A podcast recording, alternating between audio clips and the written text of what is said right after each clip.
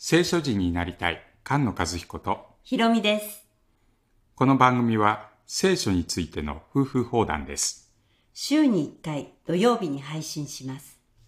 音声だけのポッドキャストと動画で解説する YouTube チャンネルもあります。番組の中で紹介した資料へのリンクや応援メッセージは番組のホームページ聖書人 .com をご覧くださいでは、聖書人を目指して始めましょう。詩編68編です。65編から68編まで、主が誓いを果たしてくださったことに対して賛美と感謝で応答する。その詩編の最後、68編になります。少し長い詩編ですけれども、えー長い詩編の時、ストーリーがわかりやすいものが多いんですよね。そうですね、ん読んでいけば、あ、うんあのストーリーだなって思い出しますね。うん、このストーリーの中で大切なことというのがあります。大切なことは、神様はどこにいるのか、どこで会えるのか、うん王座はどこにあるのか。今の時代は見えないんでしょ、そうですうね。ん古い時代はまだ子供の時代なので、わかるように、見えるように、神様ここにいる、うんわかるようにしてくださってるんですよね。はい。それが契約の箱ですね。神様は天幕と一緒にね動いてくれて雲と光の柱がうんその上にとどまってどこから見ても分かるようにしてくれそうそう。うんその王座だよその箱は王座なんだよってことを言ってくれてその王座が動く時に神様も一緒にいるっていう見て分かるものでしたそうですね。うんエジプトから出てシナイ山に登って天幕の作り方を教えていただいていよいよ天幕ができましたこれから約束の地に入っていきますと神様の民が進む時に主よ、立ち上がってください。あなたの敵は打ち散らされ、あなたを憎む者どもは、あなたの前から逃げ去りますように。こうやってその王座が動きますと。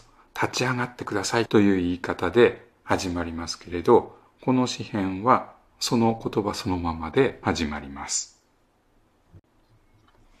神を立ち上がって、その敵を散らし、神を憎む者を見前から逃げ去らせてください。煙の追いやられるように彼らを追いやり、牢の火の前に溶けるように、悪しき者を神の前に滅ぼしてください。しかし、正しい者を喜ばせ、神の前に喜び踊らせ、喜び楽しませてください。神に向かって歌え、その皆を褒め歌え。雲に乗られる者に向かって歌声を上げよ。その名は主、その見前に喜び踊れ。その聖なる住まいにおられる神は、みなしごの父、やもめの保護者である。神は、よるべなき者に住むべき家を与え、囚われ人を解いて幸福に導かれる。しかし、背く者は乾いた地に住む。荒野から約束の聖女にそこに導いていくストーリーが続きます神よ、あなたが民に先立ち出て、荒野を進み行かれたとき、市内の主なる神の前に、イスラエルの神なる神の前に、地は震い、天は雨を降らせました。神よ、あなたは豊かな雨を降らせて、疲れ衰えたあなたの譲りの地を回復され、あなたの群れはそのうちに住まいを得ました。神よ、あなたは恵みをもって貧しい者のために備えられました。主は命令を下される。訪れを携えた女たちの大いなる群れは言う。もろもろの軍勢の王たちは逃げ去り、逃げ去ったと。家にとどまる女たちは獲物を分ける。たとえ彼らは羊の檻の中にとどまるとも、鳩の翼は白金を持って覆われ、その羽はきらめく黄金を持って覆われる。エジプトから出るストーリーでしたけれども、えーダビデがすべての敵の手から救われた時にという歌がありましたよね。第二サムエルの22章ですね。うん。その中を読むと、あれ、まるでエジプトから連れ出された時のようだというような言い方がたくさんありますので、そのエジプトから連れ出されたということは自分たちの救いといつも一緒に見るようなものなんだと思うんですよね。そういうことなんですね。うん。そして国々に復讐するその神の裁きが来ます。全能者が賢で王たちを散らされたとき、サルモンに雪が降った。神の山、バシャンの山、峰重なる山、バシャンの山よ。峰重なるもろもろの山よ。何故、神が住まいと望まれた山を妬み見るのか。誠に主はとこしえにそこに住まわれる。主は神の戦車幾千万を持って市内から聖女に来られた。あなたは虜を率い、人々のうちから、また背く者のうちから贈り物を受けて高い山に登られた。主なる神がそこに住まわれるためである。日々に我らの荷を追われる主は褒むべきかな。神は我らの救いである。我らの神は救いの神である。死から逃れ得るのは主なる神による。神はその敵の神戸を打ち砕き、小野が戸の中に歩む者の毛深い頭の頂を打ち砕かれる。主は言われた。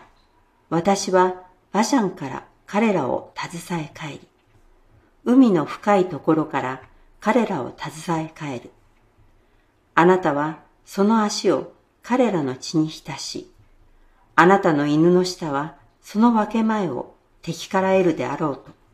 そして契約の箱は出ていくんですけれど、戻ってくるんですね。帰ってくるんですね。帰ってくるんです。その時に先ほどの出だしですね。立ち上がってくださいに対して、帰ってきてください。うん。イスラエルの民のもとに帰ってきてください。いう言い方がありますけれど、そのことを思い出すような言い方で王の凱旋について歌います。神よ、人々はあなたの神々しい行列を見た。我が神、我が王の聖女に進み行かれるのを見た。歌う者は前に行き、琴を弾く者は後になり、乙女らはその間にあってタンバリンを打って言う。大いなる集会で神を褒めよ。イスラエルの源から出た者よ。主を褒め祭れと。そこに彼らを導く年若いベニヤミンがおり、その群れの中にユダの君たちがおり、ゼブルンの君たち、ナフタリの君たちがいる。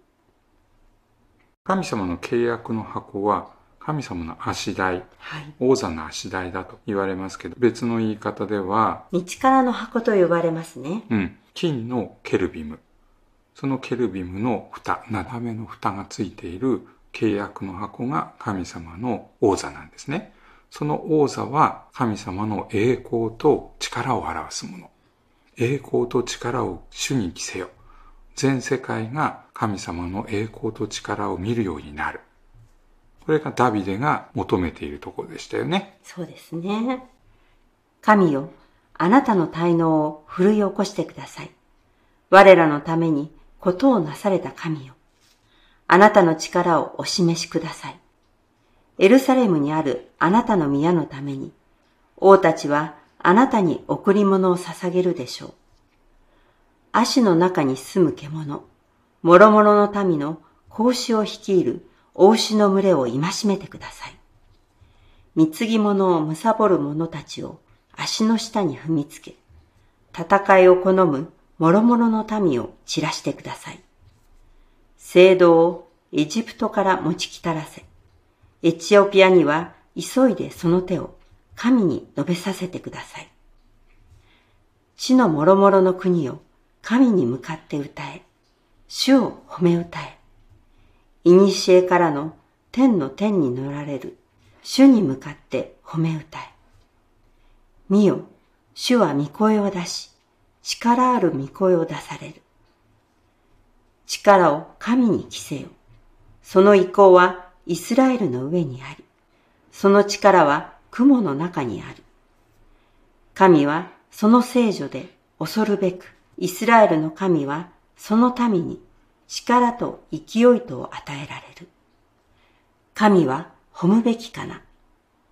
新しい天と新しい地においても、都の中央には、神と子羊の御座があるんですね。うん、そこから川が流れ出てる。はい。その主イエスがおられる御座に目を上げて私たちは祈ってる。祈ってるばかりじゃなくて、大胆に恵みの御座に近づこうではないかと、ヘブル人の中で励ましてくださってますね。うん、栄光と力を主に着せよ。国と力と栄光は限りなく主のものであると。毎週告白してます。御言葉に生きる聖書人が生まれ増えていきますように。菅野和彦。ひろみでした。